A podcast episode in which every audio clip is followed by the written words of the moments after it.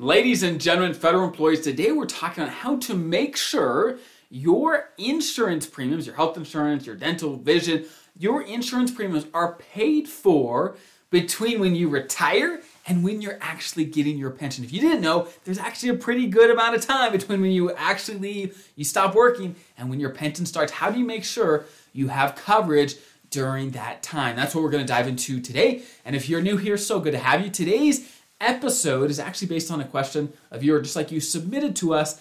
Um, there's a link in the description of all our videos. You can check it out. You can submit questions just like this, and maybe your question, if it's a good one, will be featured in a future episode. So let's read the question. They say, I'm planning to retire at the end of 2023. So they're already retired, which is great.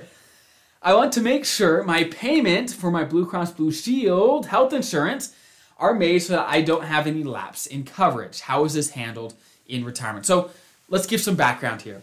Let's say you retire today. Okay, this is today. Boom. Okay, this is the timeline. It normally takes three to six months. Okay, three to six months for your full pension to start kicking in. Okay, I've got whole videos on the, on this the detailed timeline of this. But long story short, three to six months for your full pension to start kicking in. Okay? So, what happens during the six months or three months or whatever it is for you? What happens during this time? If you're not getting your pension and your premiums aren't being paid out of that, what happens? Well, the good news is for your FEHB, okay, and if you have FEGLI, okay, so FEHB, your health insurance or your life insurance, long story short, you're still covered during that time. Your premiums aren't paid until your pension starts over here. And what they do, because they miss this time, let's say it's six months. Let's say it's six months that your pension, your application for retirement was being processed by OPM. Once you start getting your full pension, they're going to cut you a check for all the payments they missed during that time. They say, hey, look, that was six months worth of payments. We missed you. Here's a check for everything they missed. But we are going to deduct, right?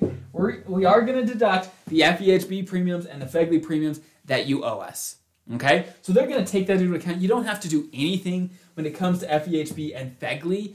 They just do it automatically. So you're covered during this time, no problem, and um, they just take it out later. Okay? That is your FEHB and FEGLI. However, your dental and vision, not so simple. Okay? Your dental and vision, those premiums actually do have to be paid directly by you to BENEFEDS, okay? Benefeds, that's how you say it, right? B E N E F E D S. If you type in BENEFEDS to Google and you contact them, you have to pay them directly for your dental and vision insurance during this gap.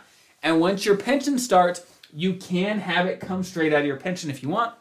Okay? But during the gap, you've got to pay the premiums for your dental and vision.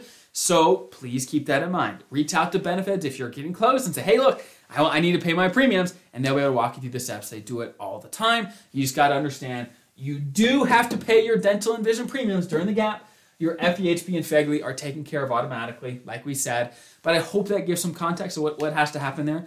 Um, again, but if you have any questions about your federal retirement, there's a link in the description below. Happy to help. Happy to potentially answer it if it's a good question in a future episode. So I hope that's helpful. Have a great rest of your day. I'll see you guys next time.